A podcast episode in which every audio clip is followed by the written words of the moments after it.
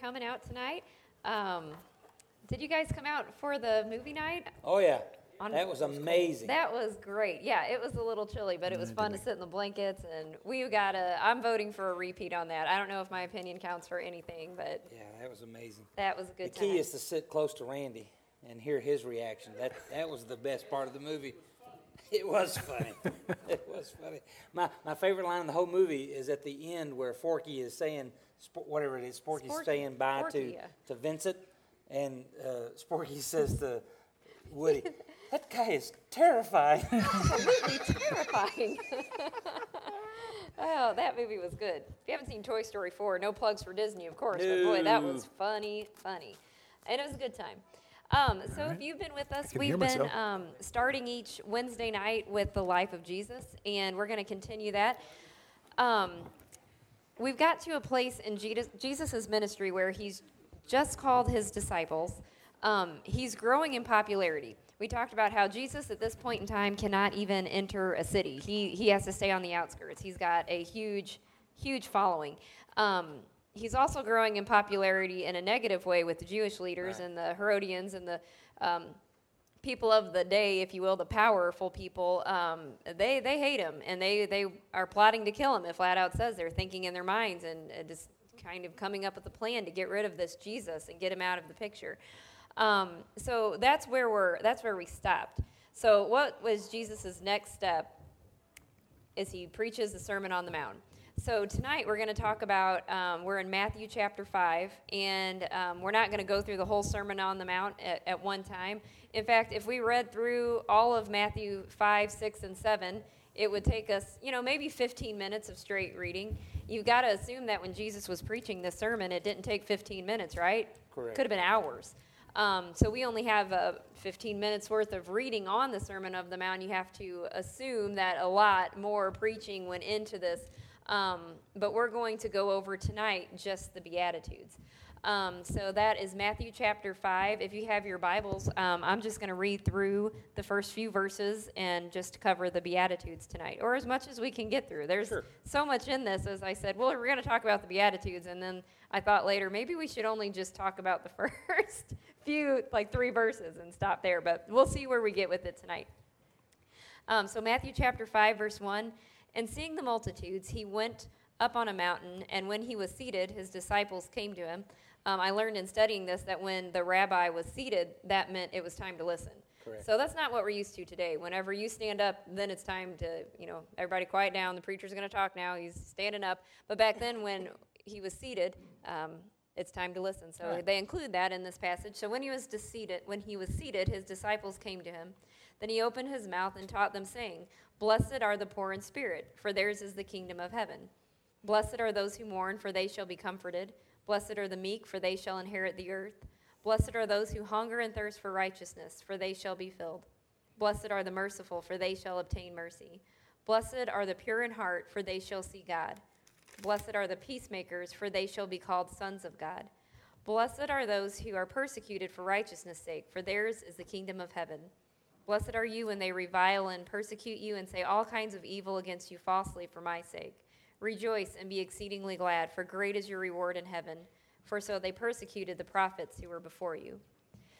So let's kind of set the scene here for a second. So we know the disciples are there because it says that when the you know the disciples went with him, and he's not just talking to the disciples, right? There's a crowd. Uh, who would be in this crowd? Would you assume? So uh, it's it's mainly Jews, if not all Jews, um, and the basically the setting is a lost generation. Uh, they're a confused generation.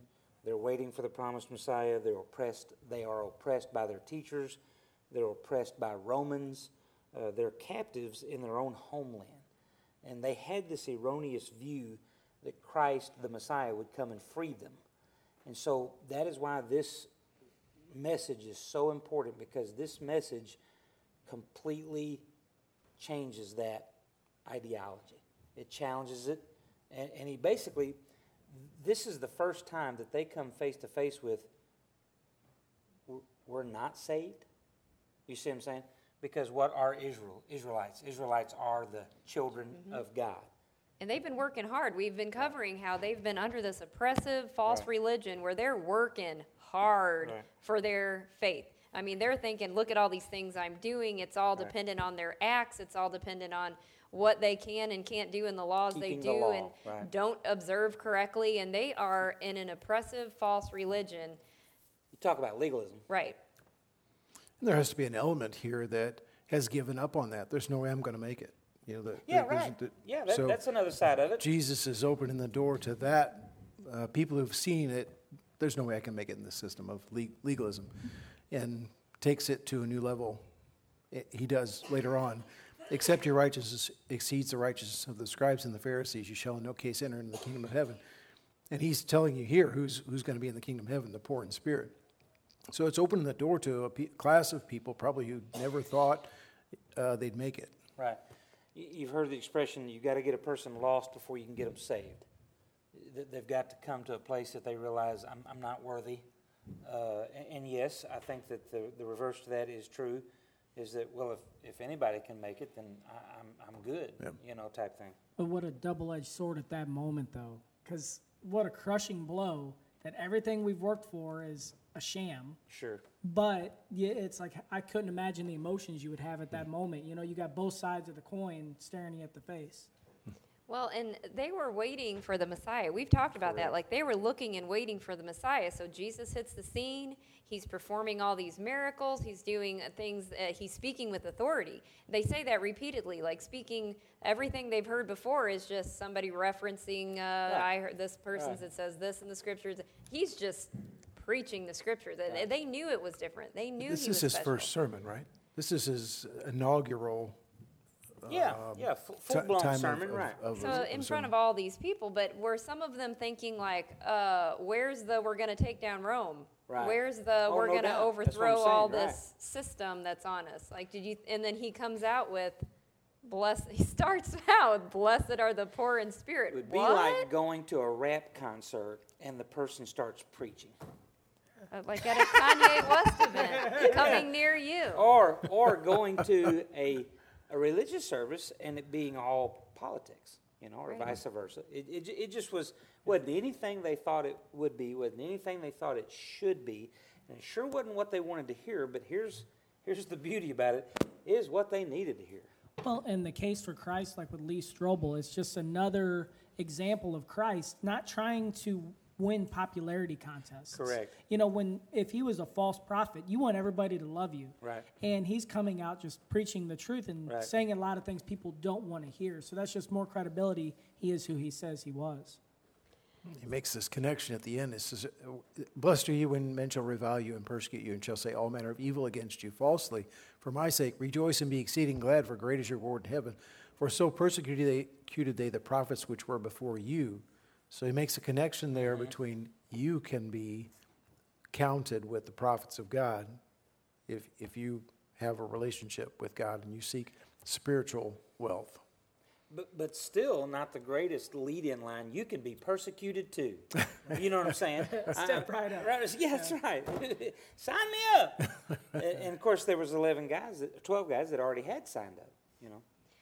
So I had read this excerpt. This is a commentary from Warren Wiersbe, um, and this is what he says about just the word "blessed." Um, to us, we might just think, "Well, happy." Right. I mean, you could you could reread this and say, "Blessed," or you know, "Happy, are the poor in spirit. Happy are those who mourn. Happy are those who, who are meek." uh, Which makes no sense to us, by the way. Like when you at the surface, that's like, well, who wants to be poor in spirit and mourn and meek? I don't know. Like, is there something else you got there? Um, but as he's talking to the crowd, the first word he says is blessed. And uh, Warren Wiersbe writes, This was a powerful word for those who heard Jesus that day. To them, it meant divine joy and perfect happiness. The word was not used for humans. Blessed described the kind of joy experienced only by the gods or the dead. Blessed implied an inner, an inner satisfaction and sufficiency that did not depend on outward circumstances or happiness. which is the definition of true joy. True joy is a relationship with Christ that is not based on outward circumstances. You and I can't control our outward circumstances. We can control whether or not we have a vibrant love relationship with Jesus Christ. And when we have that joy, those up and down circumstances do not affect they don't, they don't have to, the joy. They only do if we allow it to. You know, I wonder if, if each one, each thing that's mentioned here is a thing that's special to God's heart. The, the poor in spirit, those that are mourning, the meek, those who are hungry for righteousness, those who are merciful, those who have a pure heart, those peacemakers. Because these are the things that he lists. Happy are you, and there's a response to that, for they shall see God, for they shall be called the children of God. Makes you wonder if these are, are like top 10 or And I, for I did God's have that as a question. Is there an order to I believe the so. list? Yes. I listened to about six hours worth Well- of John MacArthur's sermon on this, so I do have an answer if you don't. you ready? And isn't it though also he's basically describing himself? No Uh, doubt. Each one of those is who he is. Right. And it, well, this is all I want to throw in, and I'm more than willing for you to answer your own question. Uh, none of these things that he is pointing these people to require special giftedness, special ability, special talent. It's just willingness. So, a person that can't dribble a basketball can have all these things. A person that can't thread a needle can have all of these things. And, and so, th- and, and that's what I love about Jesus is that his best is available to everyone, no matter your mental ability, your physical ability, your, your financial ability. It's available to everyone. And you actually have to go out of your way not to possess these qualities. It's with that, I'm, I'm trying to think what you're getting at there. like if to be a rotten person, you know, you don't have to be someone special to have these qualities. You just Right. have a relationship with God. Right. But if you deny your relationship with God, you deny these qualities. I got you. And Oh, it- yeah. you have to go out of your way not to be what He wa- Right. would like you to be. Yeah, Yeah, okay, I, th- I think I can see what you're saying. I, I think the, the other side of that is true too. If you just leave yourself to yourself, you- you're going to be a rotten person. Right. You know what I'm saying? I, I ask my wife. if, if I do not submit to Christ in these areas, I'm a pretty rotten person at home, type thing. But, but I, I see what you're saying. Uh, the, because, again, it all gets down to obedience. Right. Um, and, and, you know, we, we like Closest to. of relationship. Yeah. Right, right. We, we always like to think that the Christian life is so hard. The hard part is crucifying yourself. Once you get that down, Christianity all of a sudden Yeah. becomes a, a pretty. Surrendering you know, your pride is definitely one of the first yes, steps in the yes. process. I, what did Paul say? I die daily. Yeah. So, um, in studying this, and he starts out with, Blessed are the poor in spirit. Um, and this is anything I say from here on out is literally something I heard uh, preached in the countless sermons that he's This got segment brought to you 10 by- hours. Grace to you. 10 hours of sermons on just the Beatitudes. Mind blowing. I only made it through about six out of the to- those 10 hours. But he says, um, Blessed are the poor in spirit. That, that is admitting first, you have to recognize your own spiritual poverty. You have to recognize first, before you go anywhere else, your sinfulness, your helplessness, and your need for God. That is step one in the message. Would you agree? Yet nothing in my hand I bring, simply to thy cross I cling. Uh, I, I- think it was John MacArthur that used the word bankruptcy. You and I will never get the riches of Christ until we admit our bankruptcy. So when he says sport, poor in spirit, he's not talking about um, depressed or I'm just, or even poor as in like I don't have wealth poor. He's he's saying like spiritually poor. Yeah, I have nothing spiritually am poor. Good in me to commend myself to you. You know, the old saying is, Christ, if you don't do this, it's not going to get done, type thing. Well, isn't that the first step in obedience to accepting bet. Christ? For sure. You bet. Repentance. Recognizing Right. your sinfulness. I've- So There's none therefore, righteous, no, not one. you see you're you're poor in spirit. You by that you recognize my spiritual poverty my bankruptcy to sin and then you mourn over that. So the next one is blessed are those who mourn. What are you mourning? Is he just talking about mourning over you know you've, you've lost a loved one you've lost a, a you know finances? You, no mourning over your spiritual state. So first you recognize your poor spiritual state. Next step is your mourning Right. over your sin. Th- th- think about it. Th- One of the most devastating things is to realize I'm a sinner. But then, what is even more devastating than that is that I deserve hell. Yeah. Th- That's what I rightfully deserve. I deserve all that I place on the cross. Right. Oh. Right. And that, that should bring us to mourning. It, it, it truly should. And so then hmm. the next is meek, and meekness makes you know if you look up meek, it seems like you're a coward, you lack Right. courage. Um, that is not meekness. Meek, Right. you know, Jesus could have said, called down a legions of angels to just slaughter everything inside if he wanted to. He had the power to do it, but meekness was strength under God's control. It was surrendered to God's control. So when you say meek, um, the next step is I, you know, I'm poor in spirit. I'm mourning over the fact that I have spiritual poverty. And the next step is meekness, meaning you're surrendering your, your strength, you're under God's control. It's strength surrendered to God's control. Beginning A of broken wisdom, will. Beginning of wisdom is fear of the Lord. Meekness was, um, in this day, used for breaking horses. If a horse was meek, he was broke. Well, why? Because you look at a horse and they have unbelievable power. And if they are not broken, it, it's destructive power to themselves and to others if they're not careful. And so once that horse becomes meek, it's power under control. And it's a And- powerful animal. Oh my goodness! And you can ride that dude. You know, you can do a lot of stuff with that horse that has been meeked, if you will. And you and I are the same. When when we get to that point of, okay, God, I, I'm I'm not taking my life into my own hands. Now all of a sudden, God has got a powerful tool for His glory and His kingdom.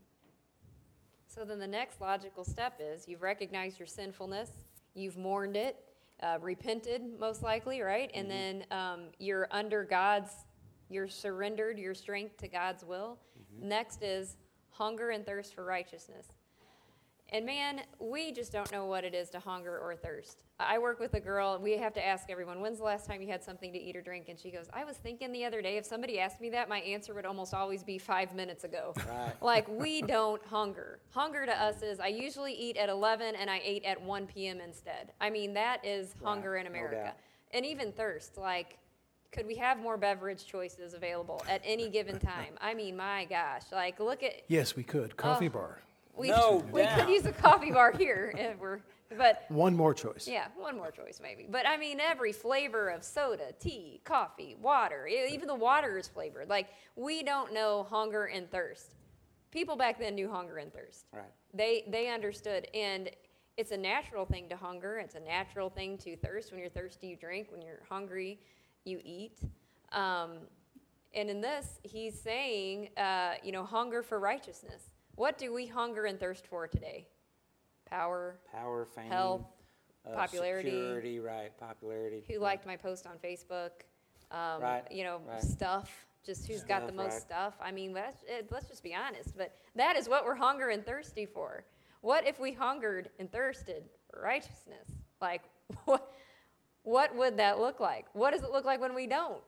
I mean, right, like I was listening to this uh, sermon just on hunger and thirst, and I'm like, do I hunger and thirst for righteousness? What is my spiritual state that if I don't, if I'm not? I'm posing questions to myself and to you. Are, have you thought much on that? Well, I mean, in my humble opinion, the, the answer to that, and we've all experienced it, is that when, when you are feeding on this world, you're not satisfied. You, think, you know, that which we think satisfies is not that which truly satisfies. And so we, we sit there and feed upon the entertainment of the day, we feed upon um, people giving us accolades, whatever the case may be, and we're still empty. We still want more, you know, and, and such. We've all had like in in the song it says, "How sweet was your salvation the day it first appeared." Right. You know, but when I can only speak for myself, but when you're on fire, you know when you're on fire and you're feeling the Lord and you're feeling the Word and you're feeling your gifts. That's that's when it is for me. You know, that's when I'm thirsting and wanting more. But it's waves. You know, and that's why repentance is so important. You know, because I think we fall into those worldly things, and it just clouds that. And get on your knees and beg for it to come back. That's revival. An experience of righteousness and a good, de- good definition, good, definite, good understanding of a definition of righteousness, I think, is key to, to wanting it. Understanding what righteousness is. Uh, a state of being where you're free from sin or you're, you have assumed God's um, sin free status. Jesus has given us his uh, righteousness and, and taken our sin and replaced in, in exchange. And then righteousness is a state of mind where you're not harming anyone. You're actually seeking the betterment of other people. So developing a thought process about what righteousness is, I think, helps us hunger for it as well. So I had written here that the character of seeking righteousness is, an in, as definition, an intense craving for God's righteousness as your purpose in life. Amen. The description there is broken desires. You're transferring your affections from things below to things above. And I just kept thinking of that song, Turn Your Eyes Upon Jesus. Turn Your Eyes Upon Jesus. I know my mom used to always say, We're just pilgrims passing through, store up your treasures in heaven. And I would be like, Is that what you've got, mom? Like, I need some solid advice right now. And just. And that was the most and solid store advice up your treasures in heaven. That, in Right. hindsight, was like, you know what? You're right. You're right. Well, where your treasures are, there will your heart be also. So Charles uh, Swindoll used to preach a message called Three Dollars of God. That's all I want. Three dollars of God. Going to heaven, nice life, good health. Three And some fun. Yeah, three dollars of God. And uh, the the reality is again that that doesn't satisfy, and we, we are longing for. And and you know we'll say it this way too. If we're not careful, we, we forget that there is nobody in this universe that has our best interest at heart more than God. And the life He has for us is the most satisfying life that we can experience. And so, if we will hunger and thirst after Him, He's going to give us a life that's out of this world. Uh, you know, you're going to win people to Christ. You're going to disciple them. You're going to pour you into your family. Yada yada yada. So why don't we do it? Why don't we do it? Why do we It's live so struggle. spiritually bankrupt? It's a daily struggle. So I think about just the junk I went through this week, and I'm like, man, I'm sitting up here talking, but Well, you're, so you're right. I'm, you I'm going to give you the answer to that, uh, and, and I'm as guilty as anybody in this room. We have failed the test of prosperity. The people in China, underground church, they're not struggling with this. Right. They are hungering and thirsting after righteousness because they may die tomorrow. The people in Muslim countries that their parents have vowed to kill them before the sun goes down because they converted, they're not struggling. They're hungering and thirsting for righteousness and as such. Now, with that said, I have to believe that you and I in this wonderful, great country can hunger and thirst for righteousness and still be, quote unquote, as prosperous as we are. We just have it to do, Right. as John Smith used to say. Um, so then we're on to merciful. Should we stop here and, and carry on next week, or should we try to I plow think through this the end as I think this is rather than plow through it. Let's let's. uh, Let's uh, let's just stop. I, it's too rich, and I, I told myself uh, there's just too much in here to let it go so quickly. The one thing I did want to point out is um, I've been trying to. Um, we talked about how Mark and the Gospels, each Gospel has their, um, they're all to point to that Jesus is who he says he is. Jesus Right. is God's son. Matthew is pointing to the kingship king. of Jesus, that Yep. he is the king. And so at the end of Micah, I had it pulled up here. So when you end the Old Testament, it ends with a curse. Like the last, Micah chapter 4, verse 6. Um, the last thing it says is, the hearts of the uh, the hearts of the fathers to the children he will turn, and the hearts of the children to their fathers, lest I come and strike the earth with a curse. Period. That's the last thing in the Old Testament is a curse, lest I strike thee. So that's how it ends. You've got Adam, starts out Adam in the garden. He messes up, he sins, there's a fall, curse. And then we open up the New Testament. Here's Matthew presenting Jesus. Jesus is king. And what's Jesus in his big sermon, his opening statement? Blessed. right. Blessings. So we'll stop there. Um, and we'll continue on with the Beatitudes uh, next week there. Um, we'll continue with Blessed are the merciful. Um, so this is where we do I'm just saying, and we break up the action for a Are little bit. Does anybody I'm just ha- saying. Does anybody have? I I, know one. Ben has an I'm just saying, and then I have I got one. a different one tonight. So uh, this it was interesting today. I, I, I'm a word guy, and, I, and I'm not saying that because I'm smart, because y'all know better. I, I like the power of words. I like what words do for you. So I heard a word today. Uh, I'm just saying.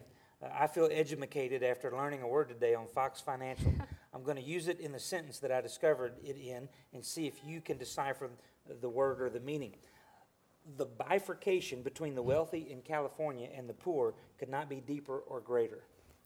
What does the word Bifurcation. bifurcation mean? Oh, I actually use this every day at Let's work. hear it. Same here. Let's hear it. Like the bifurcation. separation yeah, or- it's sorry. like It's where division. something divides. Do you really use it? at Oh work? yeah, this is like it's. We'll say the blockage was at the bifurcation of the LAD and the diag or oh. something. So I, Well, Yeah, I, I use that on roller coasters. yeah, I'm, I'm sure you do. is that the bifurcation of the? The mind train The ninja. bifurcates to When I heard him say that, I went, "Who do you? What do you?" You don't want to be bifurcated on the roller coaster. I was No. just saying. Yeah, The a- bifurcation- Amen to that. If no a bifurcation on the- occurs to me Yeah, at Six but we got like this is the powder beauty. for that. We're gonna own it. Uh, so I went straight to 1828 Webster Dictionary, and there was the definition. And so anyway, So it says the bifurcation between the wealthy the and wealthy in California and the poor. So in California, the bifurcation between the wealthy and the poor could not be the. greater. So there was no middle class. no middle class. Right. They could have just You're said either- there's no wealthy. middle. Yeah, he could have. But this, this guy was smart. The divide is easy. He was huge. smart, They could have just said that too. and he's got money. Got one, Gavin? Tom, do you have it? I'm just saying that's I got not one. related to Kanye West. Yeah, that's not Kanye West. It's it's uh, Chick Fil A. So, well, we went to Canes the other day, and I was like, they got Roman helmets on their doors. Do you see that? I was I like, know. it just keeps getting worse. So we went in there, and there was Roman helmets everywhere. And then you see inside, it has the One Love. Uh, there's a yeah, people in Radio Land can't see it, but they got a sign in there that says One Love, and underneath it's a picture of Elvis, and that's a man who called himself the King. So they're saying One Love. This guy's. It's Elvis just. It's all conspiracy. I know. It's all conspiracy. We had a great debate between we.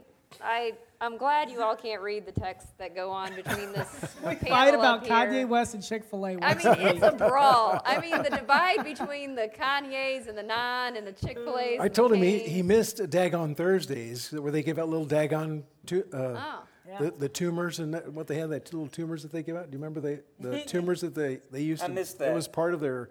Why are uh, they giving worship tumors service. at- Tu- tumors. Look it up. Look it up. It's wow. a it's a part of their. Um, was it- Canes? No, no, no. In the Old Testament. In the Old Oh. Testament. So you got Old me lost, Testament. man. Come Yeah. on now. The Old BHD. Testament They- had tu- Tuesday giveaways. We have to No, interpret. Timbers. I was trying to make Brilliance. Canes out to be the pagan place that Well, it that's is. true. They have. like I they did give a little with Pastor Dagon. Ben because when you go to Chick Fil A, you listen to Christian music, and I said it was nice listening to Bon Jovi while we ate instead of worshiping. music. Yeah. So, so we got to give the the side that makes sense. Oh God. The issue has never been is Chick Fil A more Christian than Canes? True. That- that's settled. True that. That's settled. The question has always been, and we're Is slowly the getting chicken converts better? as people Yeah. eat there. Oh my gosh. We're What is slowly wrong getting with you people? They're, they got taste buds, Tara. And so when you eat Cane's chicken, Chick fil A becomes a wonderful Christian institution, but that's all it is. They can't make chicken. And they sell- They they don't sell know chicken, what too. they're doing. And Cane's nails it. I look at it like this: even if It's that's just true, okay. Even if that's true. I was you telling, know it's I was telling uh, Doctor Hooks here, PhD. I said, now if you had a if you had a uh, a baker in your town that was being crucified by the establishment and all that, and the next baker right next to him even had better cake, wouldn't you support the Christian establishment? you would, just for the sake of what they Sure. believe. But I would have to admit, his cakes are better. I would have to admit All right. that if they truly I'm gonna say what I always say. and that is, Passionate about chicken. I am not a fast food fan. You know this. It takes a lot to get me to eat a fast food Right. anything. And I think Chick fil A, I've had both. Chick fil A's chicken nuggets just can't be beat. They're oh, the Oh, wow. best. They cannot be beat. So for And that, that I'll pray for your taste buds. My Oh. my eight year old said, "Can't you get these at Cash Saver, like the hot You're like, case? "Yeah." It's like the hot case at those Country? Mart. Yeah. it's the same thing. They're just okay. yeah. That tells me all I need to know, fries. Tom. If DFS is listening, you may want to get ready for a visit because there's some abuse going on, man. Wow. Oh man. No. All right. Enough I'm of just that. saying. I'm gonna be the one that brings this back around as Amen. always. Amen. And we're gonna move on to our next topic. I'm gonna save what I was gonna have for next week. There you so, go. Um, We got another break, don't we? no, No. not now. so uh, our next topic is if God is all knowing and sovereign, and He is. If He already knows He knew our we were future, talk about this. Yes, if he He did. knows the plans, it says He knows the plans He has for us. If God is all knowing, He's a sovereign God. He knows what He's going to do anyway. Why do we pray? Okay. And so what we're going to do is we're going to give each panelist two minutes and 30 seconds to answer that question. If God's sovereign, So it's all determined. Why do we pray? Who's going to go first?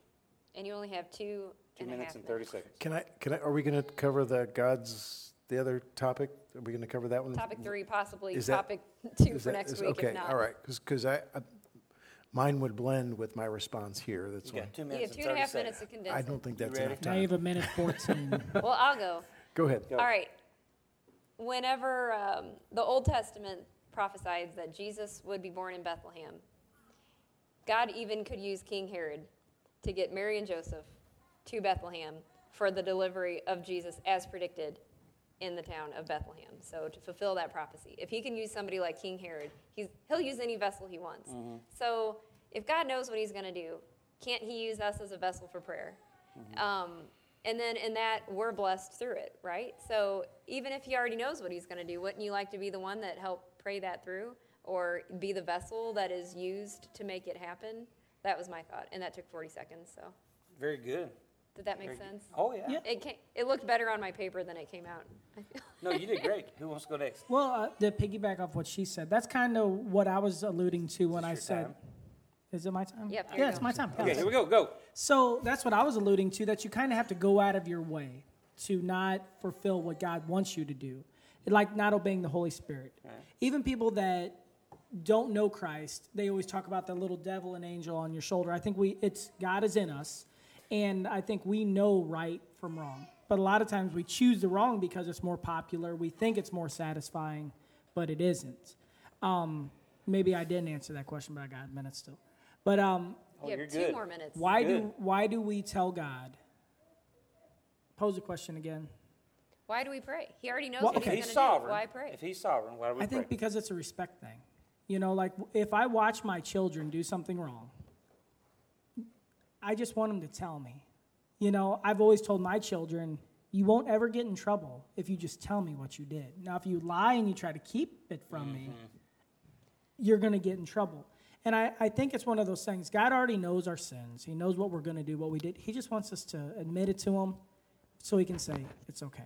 Or Thank Tom, you. don't you already know the things your kids need? Like right now, don't you know the things you're you're an aware father? You know the things your children need. Right. But don't you like it when they ask?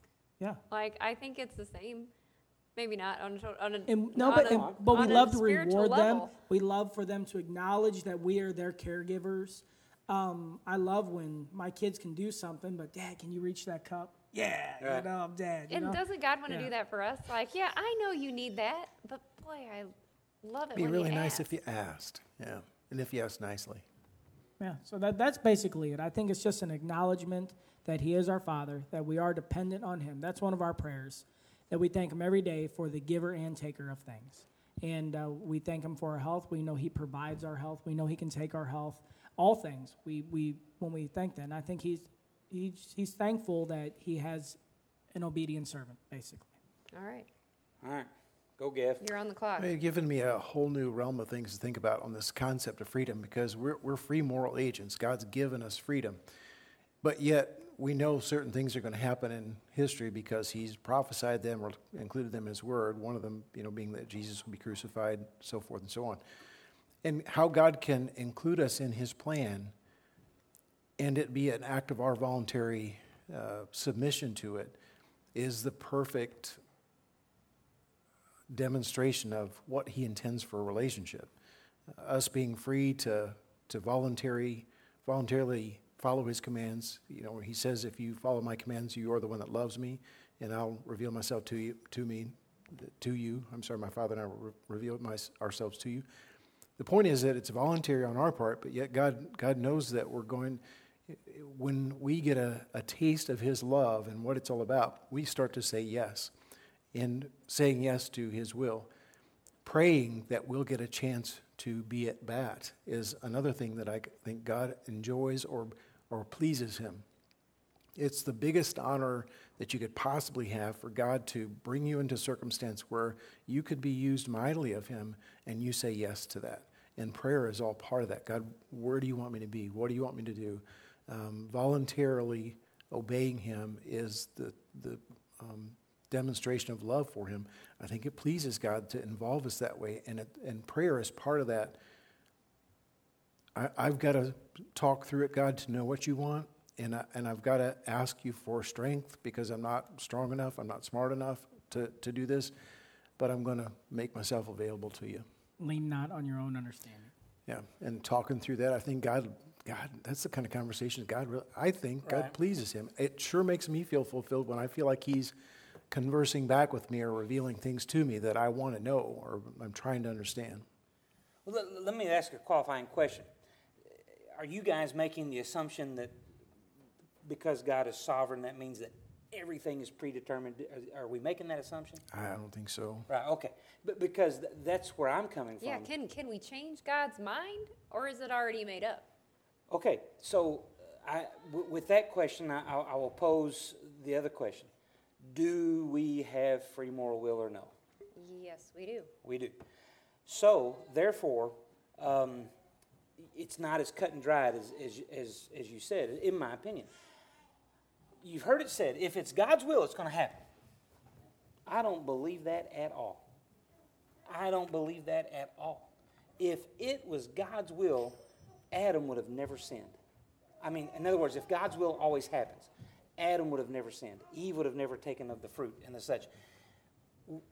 God's will is seldom done, you know, throughout a day because of our obstinance and our sin and such of that nature. So, I, and I don't believe that hurts God's sovereignty not one little bit because He, in His sovereignty, if you will, He wound this thing up and threw it into action, and He's waiting to see what we're going to do.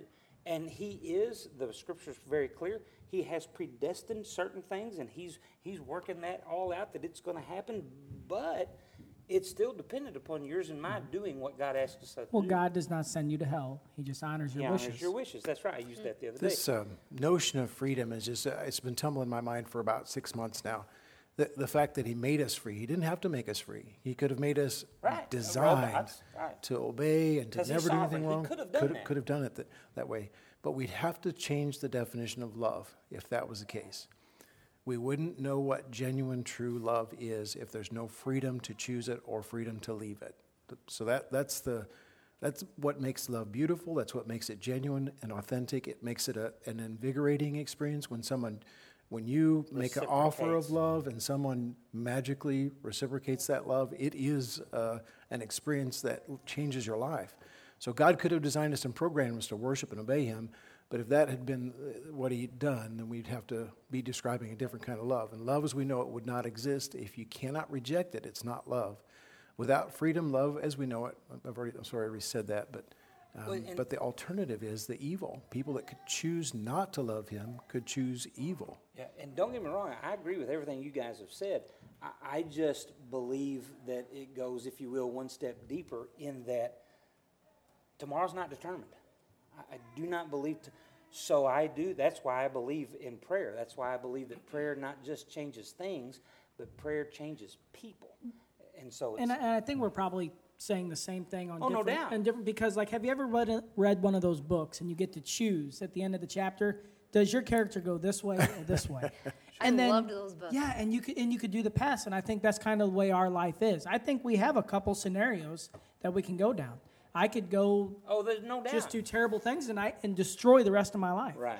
You know, but it's the relationship that keeps you on the straight and narrow. Right. So let, us throw this at you. Um, could Jonah have stayed in the well? Jonah. I suppose Yeah, so. He I could've- mean, I Because it guess was so. Jonah, right? No, Noah's in Yeah, boat, that's right. No, That's I right. mean, I, he could have. He could have Well, Jo- not Jonah well, the whale. He could have done. whale. Oh, I the thought you said well. I was like, wait, no, Whale. that was. My wife That's says well Arkansas. too. She's from Arkansas. Yeah, a No, well. well, I mean, he could have chose to do the right thing the first time and never ended up in the whale, Correct. Amen. or he could have never repented and stayed in the whale and I just believe he'd have died that night if he would have become said, "Sorry, I'm not food doing at it." some point. Because he was bigoted. He was absolutely bigoted. He he hated the Ninevites. Um, Larry threw in praying is important because we have uh, a choice between good and bad. Praying helps you make the good choice. Amen to that. Well, okay, I thought of an analogy, and it might be wrong, but you know, God, would you say, knows our our death day? He knows Oh, our, our no birthday. doubt. He knows our Boy, like the, our our death stamp. I mean, there it's it's boom. He knows when, where, and the how. So does that mean we're like, well, God knows when we're going to die anyway. Let's just live it up. Let's drink it up, eat it up, smoke it up. You know, let's sit on the couch and Netflix it up. I mean, should that just mean we should live a horrible and unhealthy lifestyle and just give it, a- you know, whatever? Don't, don't you think that that death date is movable? I, I do. I, I think don't that's the path. I, right. I, I think there's a drop dead date. no pun Expiration intended. date. I'm just There's saying, he already expiration knows date when it is. Are that we if Ben to lives just- the healthiest life, which we know that's already out, but if Ben lives the healthiest life, you know, in 2058, he done, you know. But if I keep going to Canes instead of Chick Fil A and such of that nature, it may be moved up to 2048, you know, or 2038. Who, who knows? He's eating more nuggets, Moses. Look at him. Well, I was just saying, if he already knows when your death stamp is, uh, I mean, does that mean we're supposed to abuse our body? No. we No, should take care of our body. God has called us to do that. It's the same thing with prayer. I mean, if God kind of already has an idea this is going to happen, does that mean we just shouldn't pray? Well, whatever, he's made up his mind. Right. No, pray. Right, right. And, and even even if you know, if, That if- was an analogy, clearly. No, I'm with you. If someone is sitting here that was what we call a fatalist, that it's everything's predetermined, you're still supposed to pray because God said to. Right. You know, but I don't believe in fatalism. I don't believe that everything's predetermined. I believe you and I have a free moral will, and as a result, we need to pray. Well, and I just read an article that was based in science on how us as an aware creature, we all know we're going to die. So how do we not just live in despair and misery every day? And, the, and, and they looked at it from a scientific angle that our brain blocks that out. Mm. We look at it from a Christian level is we have hope, Right. so we don't truly believe we die. You know, so Yeah. we live in a way of eternal life. But it was kind of neat that it is true. How are we not just running through the streets screaming, I'm, I'm going to die? Well, have you ever spent like a good amount of time in prayer and then afterwards thought, I wish I hadn't wasted that time praying? I mean, have you ever done that? I know. You pray and then you're like, okay. That's that- like, you know, you, you never hear a businessman saying, I wish I'd have spent more time at the office. Right. Right. Y- You know, instead, it's, I wish I'd have spent more time with my kids, my wife, you know, whatever the case may be. So, I mean, you spend time in prayer and you emerge a different person. Maybe that's just me. Just Oh, no doubt. Again, it, it, and it changes you ultimately. Prayer changes you. As you spend time with God, uh, he, he changes you. There's no doubt. So, someone texted in, but doesn't God already know what He will choose? So, in a way, is it predestined because He already knows our choice? Well, that's where you get the perfect marrying, if you will, of free moral will and God's sovereignty. God sovereignly set it up this way, but does He know what you're going to choose? Absolutely, or He's not God. But does He force you to choose that? No. No. Because if He does, then we're robots. Um, so I found this in a devotional on prayer that I was doing, but um, it's about where we got the words to a famous hymn that once I say it, you all will know it. But um, Joseph Scriven was an Irishman with a life of bitter disappointments. Uh, poor health cut his career as a military officer short. His fiancee drowned in a terrible accident the night before their wedding. After moving to Canada, he suffered the seven, sudden death of a second fiancee. His poem of faith and confidence in the power of prayer has encouraged many generations of Christians. This is it. What a friend we have in Jesus, all our sins and griefs to bear. What a privilege to carry everything to God in prayer. Oh, what peace we often forfeit. Oh, what needless pain we bear. All because we do not carry everything to God in prayer. Sweet hour of prayer. Oh, yeah. Yeah. Amen. I was going to make that my drop the mic statement and close the segment, but if you have something else that can follow it, I'm good. I'm I didn't think so. All right, so we'll go Did on you hear that third. confidence? I didn't think so. I didn't think so. She's a It was that guy. That guy you talked about last week. There's that woman again. She look, listen to her. Oh man! All right, so this is our third topic for the night, um, and just to kind of sum it up, Tom posed a question, so I'm going to let you lead off, Tom. But ultimately, what we're going to call this is why do good things happen to bad people? And you know, we've all thought it. Like, man, look at that guy's got everything under the sun the car, the power, the fame, the fortune. Well, it's got it all. Just a, you know, lifestyle that's not so behooving of the Christian life, or flat out just atheist. Right. Um, and why do they seem to just have so many good things when they're just, quote, not a good person? Well, and and maybe doing bad things. I'm not saying because you're an atheist you're a bad person, but let's just Right. say somebody's doing bad things. We can all. Well, I don't want to picture punt that. it away, but I'm afraid I'm going to muddy the question um, because I'm not necessarily confused with mine. I see how it relates, but I'm going to. Well, okay, so l- we'll set it up this way. So this is a twist on the usual saw. Why do bad things happen to good people? Which comes from the widely accepted but erroneous secular view that there is basic good in all people. Now, there is a fine line here because, yes, we are created in God's image, but because of the fall, none are righteous, no, not one. We have a marred image. We are full of infinite value and worth, but because of the fall, we are totally depraved, and we have nothing in us that will commend us good in us that will commend us to God. So, a good approach to the usual question is to turn it on its head and ask the opposite. Now, the answer to the former uh, question, which is why do good things happen to bad people, it's God's grace. God's grace is why good things happen to bad people. The answer to the latter, why do bad things happen to good people, is the curse of sin. All bad things are attributed to the fall. Every good and perfect gift cometh from the Father of lights. And you and I both know that that's not what secular humanity believes. Secular humanity believes this is God's fault. Why is God doing this? Why is God letting little children die? Why is God letting the Muslims do this, that, or the other? Yeah, you can't blame God with that. That's on sin.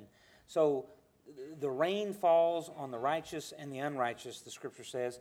And then that's where I was going to say Tom has a twist on these thoughts. Okay, thank you. I'm glad you started out. You. So my question was, we the scripture says, "Be not conformed to the world." Right. The Bible paints the world as sinful. So I didn't know if it was a play on words or lost in translation when it said, God so loved the world, he gave his only begotten Son. But yet we're taught, be not conformed of the world. So it's so scripture saying God loved the world, he gave his only Son. And then I looked a little bit deeper into it, and loved is past tense. Mm-hmm. So wouldn't it be God so loves the world? Or wouldn't it be God so loves man, he gave his only begotten son? Because God hates sin, and we're taught the world is sin. Right. So it was just a translation. I'm like, wow, if you look at that scripture, it's like it seems so confusing face value. So John three sixteen, and, and I would have to. Th- this is, you know, I M H O, in my humble opinion. Uh, I'd have to go to the commentaries to get absolute final word. In that setting, the word "world" is referring to the population of the world, Okay. whereas in the other, you know, translations, as you said, it's referring to the world. You know, be not conformed to this world. So that's the system, the world system. Do not. In fact, I preached on that just a while back, and that comes from John MacArthur. Uh, be not conformed to this world's system, but be transformed by the renewing of your mind. But then when you go in that John 3:16, for God so loved the population of the world, if you will. For God so loved humanity that he gave his only begotten son. And and you know when you when you look at it, uh, this world is God's creation and he Right. loves it. So why would he say, "Do not be conformed to the world"? He's talking about the world system. And and that's what I figured. Sure. But I think you know that's one thing that's so good about this radio Yeah. broadcast and Yeah. that. And when you're speaking with the lay person or the non-church person, these are some of the questions you get smacked with. You Right. know, but No doubt. when when I don't know what brought this up, but when I talked to my wife, she's like, "Wow, good question." You know, that, then my son tries to answer it. You know, but, uh, well, he may be closer to the yeah, truth than any he of just us. might. But well, and, and that's kind of what I thought. But Yeah. that was my question about it. See, we this is a short segment. We got time for your. Oh, somebody texted in, Oh. like to love the church is not the building, it's the people. Correct. That I used to love it that. where um, when I went to church, I can remember there was this one guy that kind of did the opening thing, and he was like, "It's good to be in the house of the Lord, Amen," and everybody would be like, "Amen." And then years later, I'm like, "It's just a building. Yeah. It, what the eh, you know the Holy Spirit isn't here till we show up. Right. Like we gotta we gotta be here. It's it's yeah, it's good to be in the house of the Lord, but I'm like, we So, it's so not it's just a building until we show That's up. That's right. So, so let's give context to that because I, you are absolutely right. The reason the guy said that is because of the David, the Davidic psalm. Uh, I was glad when they said unto me, "Let us go into the house of the Lord." Why would he say that? Because back then the Holy Spirit did not dwell in individuals; he would meet them In the tent of meeting. that's right, right. But again, you're, sti you're still right. He's in the New Testament now. and, and, and, and, you know, if he was here right now, he'd probably say, I, I know that. I- You know, but but but you're you're right, Uh, and and I think I even say it on occasion. You know, I was glad when they said unto me, "Let's go to the house of the Lord." But but again, you, know, you and I are the temple of the Holy Spirit, uh, and and that gives all the more credence to taking care of this temple. So here's the rabbit hole about congregating. Here so go. for the guy that says, "Well, you're right. I worship God in my deer stand." Yeah. Well, so you got Hebrews ten twenty nine for that. Uh, forsake not the assembling together of yourselves as is the manner of some. Uh, and so, amen. So now, uh, talk about a rabbit hole. Uh, I talked to Kevin Pulse today, and Kevin Pulse is getting ready for his uh, bone marrow. What do call that transplant, transplant. And he'll be gone for, is it months? Yeah, like he will long be time. pretty well living at the hospital or a Right. hospital like setting for weeks and weeks. You probably do. Do you know what they give you to kill your bone marrow? The radiation? The radiation? I actually it's don't know. something out of rabbits. It's something oh. that they concoct out of rabbits that kills your bone marrow. Wasquay rabbit. Connie told him, said that's for all those years of rabbit hunting. They're giving you back. Toxin. Oh, and pray for him. And Oh, my my gosh, a long, a long Amen. road. So, um, and I think it's a pretty painful thing. I, Yeah, I yeah. obviously never gone He's not it. looking forward to it. No, I, don't know how didn't you could. Hopefully And- they'll give him some feel good medicine. And Well, and I think he said he told me he was going to be shacked up for no less than 30 days. Mm-hmm. yeah. You know, and in he's already hos- been in there since at last the least. yeah, at Right. least. So pray for him. Pray for him. That's that Calls. is not easy. I mean, Yeah. thankful Yeah. for a cure that this, this should be the No cure for him when he gets on the other the fact side that of it. we're but smart the enough to know how to kill your bone marrow, that's pretty cool. yeah. All right. And then so you can put new bone marrow in there. Replacing it's the cool that's right. part. That- that's right. I didn't think we'd have time for this because it is so not important. Uh, I feel It's gonna be fun. Super anticlimactic. It's going to be fun. Uh, but we have eight minutes to kill, so here we go. Wow. My son said the other day, "Mom, what's your second Christmas?" And I was like, "My second Christmas," and I was like, "I know what yours is. It's March Madness." So like to him, Christmas is like his kid. Christmas, Christmas Day, like Right. he- Christmas Day is Christmas Day. You know, imagine when you were a kid even if you don't love it now. But his second Christmas, he's like, March Madness basketball. Man, it doesn't get any better than that. And so then that made a whole question around the table like, what's your. My husband's was, of course, turkey season. Missouri turkey season, lives for it, couldn't get married in the spring because of it. Spring, spring turkey Yeah, season, right? yeah, spring turkey season. Uh, so that's his second Christmas. So I pose the question to the panel what is your second Christmas? Let's hear it, Tom. I want to hear Gavin's first. All right, It's got to be Gavin, good. let's hear it. it eating at Cane's? It's flea and tick season. Yes. that- yes, a really Here's a good card, flea and tick. card. He's just, he's just And then I get to have my 2nd I've even Christmas. caught him with a vial of ticks and fleas. And, Yeah. Kidding. now he's gonna In he's gonna get closet. audited tomorrow. You said that. It has been a really good tick season, or flea season. Uh, so my, my second Christmas, after all that money comes in from the flea and tick season, I like to go to the Boundary Waters. That, Yeah, that no doubt. first day in the Boundary doubt. Waters And is tell the- them what the Boundary waters is. It's uh, a wilderness area on the Canadian border, and it's absolute pristine wilderness. When they drop you off, you can hear nothing but the wind blowing. Uh, it's an experience that you should do at least one time in your life. You're not allowed to take a motor anywhere. and you, Can't- I'm imagining there's It's no just cell strictly service. paddle. or No cell service. Uh, So there- it's survival. It's wilderness. you take a satellite phone Yeah, for I'm never doing that. and they will literally fly a lake plane to you. You know what I'm saying? Plane that's Oh got those. my gosh! Rescue no plane, you bet. bathrooms. A rescue no plane. bathrooms and sinks. You can't wash your hands. They have I'm out. things like bathroom-like things. Yeah, but it's a basically. Uh, Does it involve a comb small that you sit shovel? on? yeah, it, it, it, it's a bucket. porta potty without the walls. no I'm walls. still. I'm out. I already know. And my you know limit. what's the amazing thing? You got to The take mosquitoes? Yeah, you got to take a thing of off, and you spray that hole before you sit down. Otherwise, you become a pin cushion. Oh. It's Oh that's my. a true story. Let me just say, you're really selling it. Second day of Christmas. I'm just Yeah. saying. the best thing is getting lost on the way there. That's the best thing. We haven't even covered that. Yeah. Did we talk about like uh, bears, moose, potential We saw moose doom? this time. Came in the middle into camp in the middle of the night. Second The Christmas. The eagles come and eat the, you know, the, the offal, Awful from the from fish. fish. Yeah.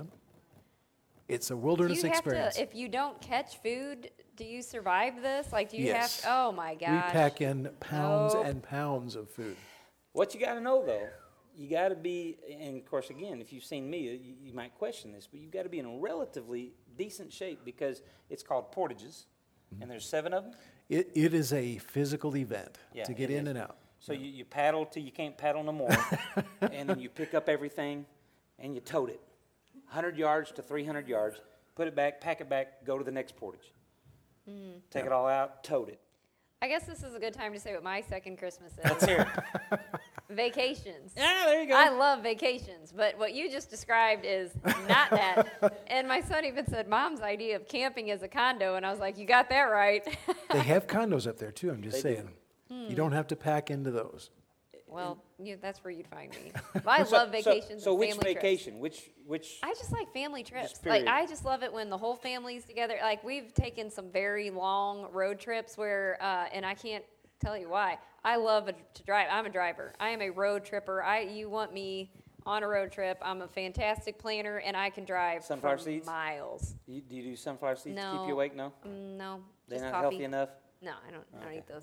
But uh, that's my thing. If I am in the car, got some earbuds in, the whole family's asleep. Like we drive through the night, and they're all sleeping, and I'm just driving all night long in the open interstate. And I can remember we were driving into Texas.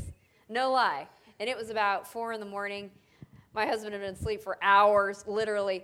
And uh, Amarillo by morning came on, and I was driving across Texas. I'm like, oh my gosh, my dad would be so proud right now. And I was just like, Amarillo by morning. I mean, I was in it. It was great. That's living there. I it? was. Yeah, mine, mine is along the same lines. We bought a camper this year, and uh, a couple, two, three times, no cell service. I actually, people were trying to get a hold of me so bad. Steve Reed paid a visit to my house. Uh-oh. When we got back into cell service, he's like, "Man, you don't lock up anything, do you?" I'm like, "You go through my house?" He's like, "We're just making sure make you weren't sure you're murdered." alive. Got some of them peaches you Because we just fell off the grid, and but Your milk's expired. so when yeah, You're out of ketchup. So so when so when we're off the grid and just you have nothing better to do but play badminton with your kids and throw a Right. football and let's go rafting, you know, it's that that's life. That's Christmas. We were we were able to experience that two or three times this year, so it was real nice. I'll have to say that that's second for me. My Your third so Christmas. my third. That's my third Christmas. Well, the question was, what's your I, second? I know, Christmas? I know. I, I, it, because I feel guilty because y'all are so spiritual and you know family or I oriented. sing Amarillo by morning. That was super spiritual. My second Christmas is opening day of deer season. Yeah, I thought there'd just- be one of those is. takers in the crowd. It just is, and and you know w- we have come to the end of a chapter of a very very very good deer hunting spot up north, and after 20 years, uh, you know we've had to say goodbye to that spot, and even though it was bittersweet, it was more sweet than bitter simply because of all the wonderful times that I've had with Benjamin uh, and and such of that nature. I, Dawn, or not Dawn, Molly has went up there and literally passed on six deer. And, and at, on, after the sixth deer, I said, I just want to ask you a question, babe. Do you want to kill a deer? and she said, No, Dad, I really don't. And I said, Well, that, that's, that's good. That's kind but you are killing me. We're fixing to eat, babe. that's, that's so right. Take that's a right. We're shot. bringing some meat home. So anyway, but uh, no, Oh, uh, that's opening me. day of deer season, second Christmas. I love. I love the deer. I'm not against killing them. I personally don't, but I just they're so beautiful. Yeah, I feel bad every time I do kill one. You know, now I don't after I kill it. You know, but Sure. they're just eating, and then you're Yeah. about to put a bullet through them. You know, but I think you should feel a little bit bad Oh, no for doubt. killing a No- no- creature. no- no doubt. Yeah, no, I'm it's- against like killing giraffes. You know you're not going to eat that. Don't go kill a giraffe. You're not going to eat it. Like that's rule number one. Like the boys um, killed something small, like a toad or something, and my husband was like, "You going to eat that?" And they're like, "Well, no." And he was No. like, "The next thing you kill, You gonna you eat eat it." I like Yeah, that. They have not killed. killing. They haven't killed anything else. I like that got spiritual as usual. So um, that's That all. segment killed the spirituality. Yep, Yeah. I knew it. Guys, thank you so much for coming tonight. We'll May see you Lord next bless week, guys. Thanks Yep. a lot. Amen.